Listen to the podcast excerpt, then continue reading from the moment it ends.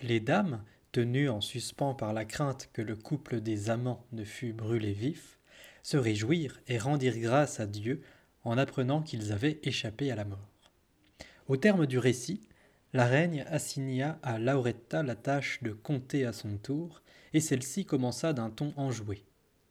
Mes belles amies, au temps où le bon roi Guglielmo régnait sur la Sicile, vivait en ce pays un gentilhomme nommé Messire Amerigo Abate de Trapani, lequel avait entre autres biens de ce monde une nombreuse famille. Comme il avait besoin de serviteurs et qu'arrivaient d'Orient des galères de corsaires génois qui avaient capturé des enfants le long des côtes d'Asie mineure, il en acheta quelques-uns, croyant qu'ils étaient turcs.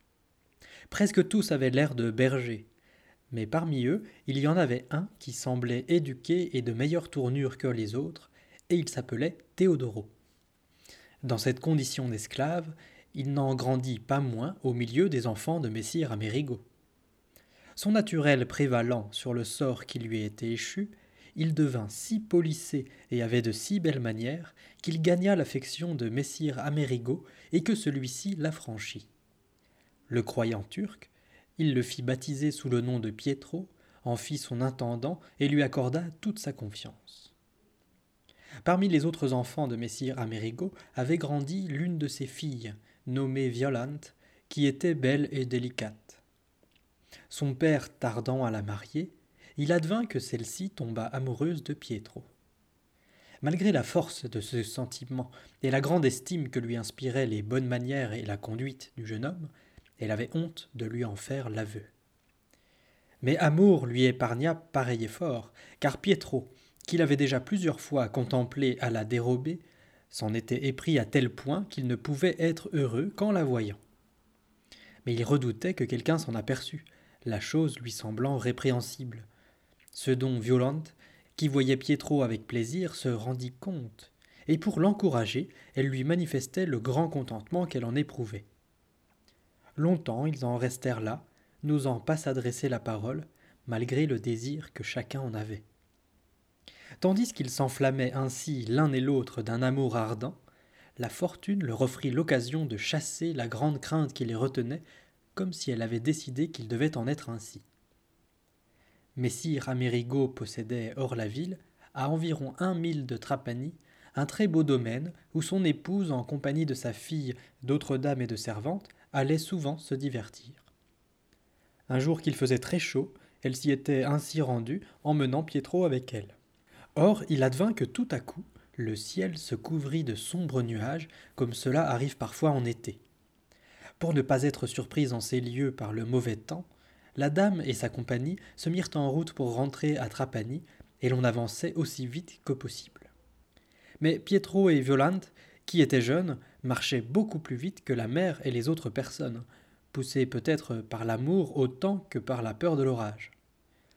Comme ils avaient déjà distancé les autres de si loin qu'on les voyait à peine, soudain s'abattit, après une série de coups de tonnerre, une grêle épaisse et drue qui obligea la dame et ses compagnes à chercher refuge dans la chaumière d'un paysan. Pietro et Violante, ne trouvant pas d'autre abri, entrèrent dans une masure en ruine où n'habitait plus personne. Là, sous le couvert d'un reste de toiture, ils s'abritèrent tous deux, et le besoin de se protéger les contraignit à se serrer l'un contre l'autre. Ce contact dissipa leurs craintes et les incita à de tendres aveux. Le premier, Pietro osa dire Dieu veuille que cette grêle jamais ne cesse si je devais rester toujours comme à présent. Et la jeune fille répondit J'aimerais bien qu'il en fût ainsi. Des paroles aux gestes, ils en vinrent à se prendre les mains, à s'étreindre, puis à s'enlacer et à se donner des baisers, pendant que la grêle tombait toujours. Bref, pour ne pas tout vous raconter en détail, le temps ne se remit point au beau avant qu'ils n'eussent goûté au suprême plaisir de l'amour et pris leur disposition pour en jouir secrètement à nouveau. L'orage cessa, et à l'entrée de la ville, qui était proche, ils attendirent la mère, et avec elle s'en revinrent à la maison. Dans le plus grand secret, ils se retrouvèrent plusieurs fois avec délices. Les choses allèrent de telle sorte que la jeune fille se trouva enceinte, ce dont ils furent tous deux très alarmés. Violante tenta par tous les moyens d'interrompre le cours des lois naturelles, mais sans jamais y réussir. Craignant pour sa propre vie, Pietro décida de s'enfuir et l'annonça à Violante. Mais elle lui dit Si tu pars, je me tue à coup sûr. Pietro reprit Ma bien-aimée, comment veux-tu que je reste ici? Ta grossesse va révéler notre faute. On te la pardonnera aisément, mais c'est moi, misérable, qui devrais expier notre péché. La jeune fille poursuivit. Pietro, mon péché va se savoir, mais sois certain que, si toi-même ne l'avoues pas, le tien ne sera jamais découvert. Pietro alors lui dit. Puisque tu me le promets, je vais rester. Mais je t'en prie, tiens ta promesse. Aussi longtemps que possible, Violante dissimula son état. Mais comme son embonpoint augmentait, ne pouvant plus le cacher, un jour elle l'annonça à sa mère, la priant de la sauver. Affligée outre mesure, la dame lui fit d'amers reproches, puis voulut savoir comment les choses s'étaient passées. Violante inventa une histoire afin qu'il n'arrivât pas malheur à Pietro, accommodant d'autre façon la vérité. Sa mère la crut, et elle envoya Violante dans une de leurs propriétés pour y cacher sa faute. Au moment d'accoucher, alors qu'elle criait dans les douleurs, comme font les parturiantes, sa mère ne prit pas garde que Messire Amerigo, qui n'avait pas l'habitude de fréquenter ces lieux, pouvait survenir. Or, il advint qu'au retour d'une partie de chasse aux faucons, il passa par là, auprès de la chambre de sa fille. Étonné de ses cris, il y entra et demanda ce qui arrivait. Le voyant ainsi, sa femme, fort contrariée, lui raconta ce que sa fille lui avait dit. Mais lui, moins crédule, dit qu'il était impossible que Violante ignorât qui l'avait engrossé et qu'il voulait absolument le savoir, moyennant quoi elle pourrait obtenir son pardon. Sinon, elle devait se préparer à mourir. La dame fit tout son possible pour convaincre son mari de ce qu'elle-même avait cru, mais en vain. Furibond, l'épée à la main, il courut vers sa fille, laquelle avait entre-temps mis au monde un garçon, et il s'écria ou tu avoues qui t'a séduite, ou bien tu vas mourir sur l'heure? Sous la menace, Violante rompit sa promesse et révéla tout ce qui s'était passé entre Pietro et elle.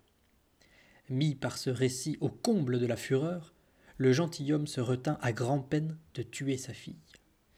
Mais quand il eut exhalé tout ce que la colère lui dictait, il monta à cheval, retourna à Trapani, alla y trouver un certain messire Corrado magistrat du roi, lui raconta l'outrage que lui avait fait Pietro et fit arrêter celui-ci immédiatement sans qu'il pût s'en défendre. Sous la torture, Pietro fit des aveux complets. Quelques jours plus tard, il fut condamné à être fouetté à travers la ville et ensuite pendu haut et court. Afin de faire disparaître en même temps les deux amants et leur enfant, Messire Amerigo, dont la colère n'était pas assouvie par la sentence rendue contre Pietro, versa dans une coupe un mélange de vin et de poison, et confia celle-ci à l'un de ses serviteurs, ainsi qu'une épée nue, et dit Prends ces deux choses et va trouver Violante. Somme-la de ma part de choisir entre ces deux genres de mort, le poison ou le fer, et qu'elle s'exécute aussitôt. Sinon je la ferai publiquement brûler vive, comme elle l'a mérité. Cela étant réglé, tu prendras le nouveau-né, lui briseras la tête contre le mur et tu le jetteras au chien. Quand ce père féroce eut dicté ces cruelles sentences contre sa fille et son petit-fils, le serviteur s'éloigna, plus disposé au mal qu'au bien. Alors que les sergents conduisaient Pietro au gibet sous les coups de fouet, ceux qui guidaient le cortège du condamné le firent passer devant une hôtellerie où étaient descendus trois grands personnages d'Arménie. Ils étaient envoyés à Rome en qualité d'ambassadeurs par le roi d'Arménie pour traiter de graves affaires avec le pape au sujet d'une croisade qui se préparait. Ils avaient fait escale à Trapani pour se rafraîchir et se reposer quelques jours, et y avaient été honorés par les gentilshommes de la ville, en particulier par Messire Amerigo. Au bruit du cortège qui passait, ils se mirent à la fenêtre. Pietro avait le torse nu et les mains liées derrière le dos. En le regardant, l'un des trois ambassadeurs, qui était un homme âgé et de haute autorité, nommé Finéo, remarqua sur la poitrine de Pietro une grande tache rougeâtre, gravée par la nature dans sa peau, dans le genre de celles que les femmes appellent des envies. À cette vue, soudain lui revint en mémoire l'un de ses fils qui avait été enlevé par des corsaires près du port de Layas il y a déjà quinze ans de cela, et dont il n'avait jamais plus eu de nouvelles. D'après l'aspect du malheureux que l'on fouettait, il s'avisa que, si ce fils était en vie, il aurait le même âge, et à cause de ce signe que portait le condamné, il commença à se douter que ce devait être celui-là même. Il pensa que, dans ce cas, il devait se rappeler son propre nom et celui de son père, ainsi que la langue arménienne. Quand il fut tout près de lui, Finéo appela. Oh. Théodoro. À cet appel, Pietro leva aussitôt la tête, et Finéo lui dit en arménien.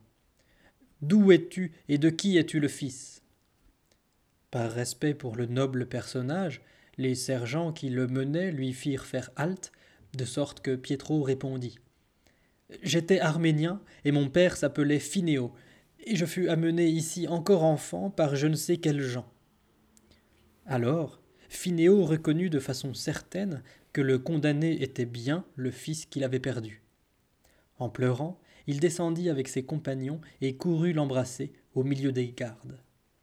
Il lui jeta sur les épaules son propre manteau de très riche étoffe, et pria celui qui le conduisait au supplice de bien vouloir attendre sur place jusqu'à nouvel ordre. Le chef y consentit volontiers. Finéo savait déjà quel était le motif de la condamnation, car le bruit en avait couru par toute la ville. C'est pourquoi, escorté de ses collègues et de sa suite, il se rendit chez Messire Courado et lui parla ainsi. Messire, celui que vous envoyez à la mort comme esclave est un homme libre et mon propre fils. Il est prêt à prendre pour épouse la jeune fille à laquelle il a, dit-on, ôté sa virginité. Veuillez donc, je vous prie, remettre l'exécution, de façon qu'on puisse savoir si elle l'accepte pour mari, et, au cas où telle serait sa volonté, qu'on ne vous reproche pas d'avoir agi contre la loi. Messire Corrado fut stupéfait d'apprendre qu'il s'agissait du fils de Finéo. Maudissant l'injustice de la fortune, et reconnaissant que Finéo disait vrai, il le fit promptement retourner chez lui, envoya chercher le père de Violante et lui exposa l'affaire.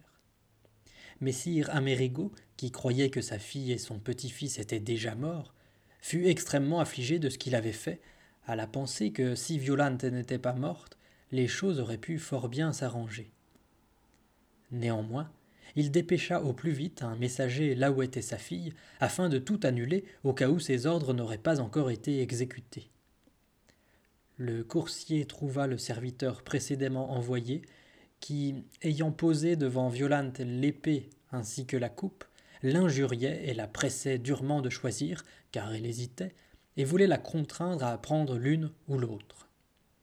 Mais au nouvel ordre de Messire Amerigo, il la laissa et s'en retourna dire à son maître ce qu'il en était.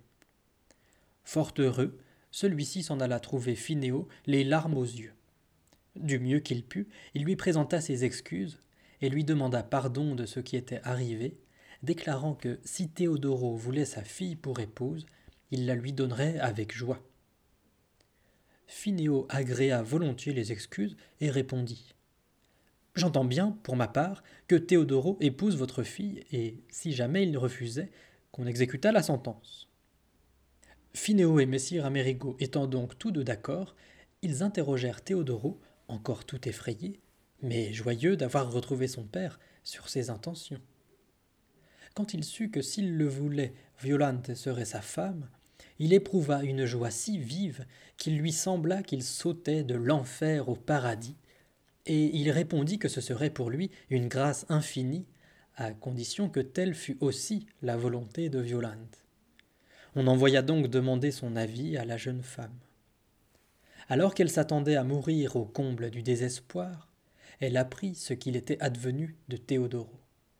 Au bout d'un long moment, elle finit par prêter foi à ces nouvelles, se réconforta un peu, et répondit que s'il lui était loisible d'agir en cela selon son désir, rien de plus beau ne pouvait lui arriver que d'être l'épouse de Théodoro. mais qu'elle ferait cependant ce que lui ordonnerait son père. Le mariage ayant été ainsi conclu d'un accord unanime, il y eut une grande fête pour le plus grand plaisir de tous les habitants. La jeune femme, reprenant des forces et donnant une nourrice à son petit garçon, redevint bientôt plus belle que jamais. Après ses relevailles, elle fut présentée à Phinéo, dont on avait attendu le retour de Rome, et le salua comme un père. Lui, heureux d'avoir une bru aussi belle après des noces magnifiques, célébrées dans l'allégresse, l'accueillit comme sa propre fille et la tint toujours pour telle. Quelques jours plus tard, repartant vers sa galère, il emmena avec lui à Laias Théodoro, Violante et son petit-fils, où ils demeurèrent jusqu'à leur dernier jour pour la paix et le bonheur des deux cane,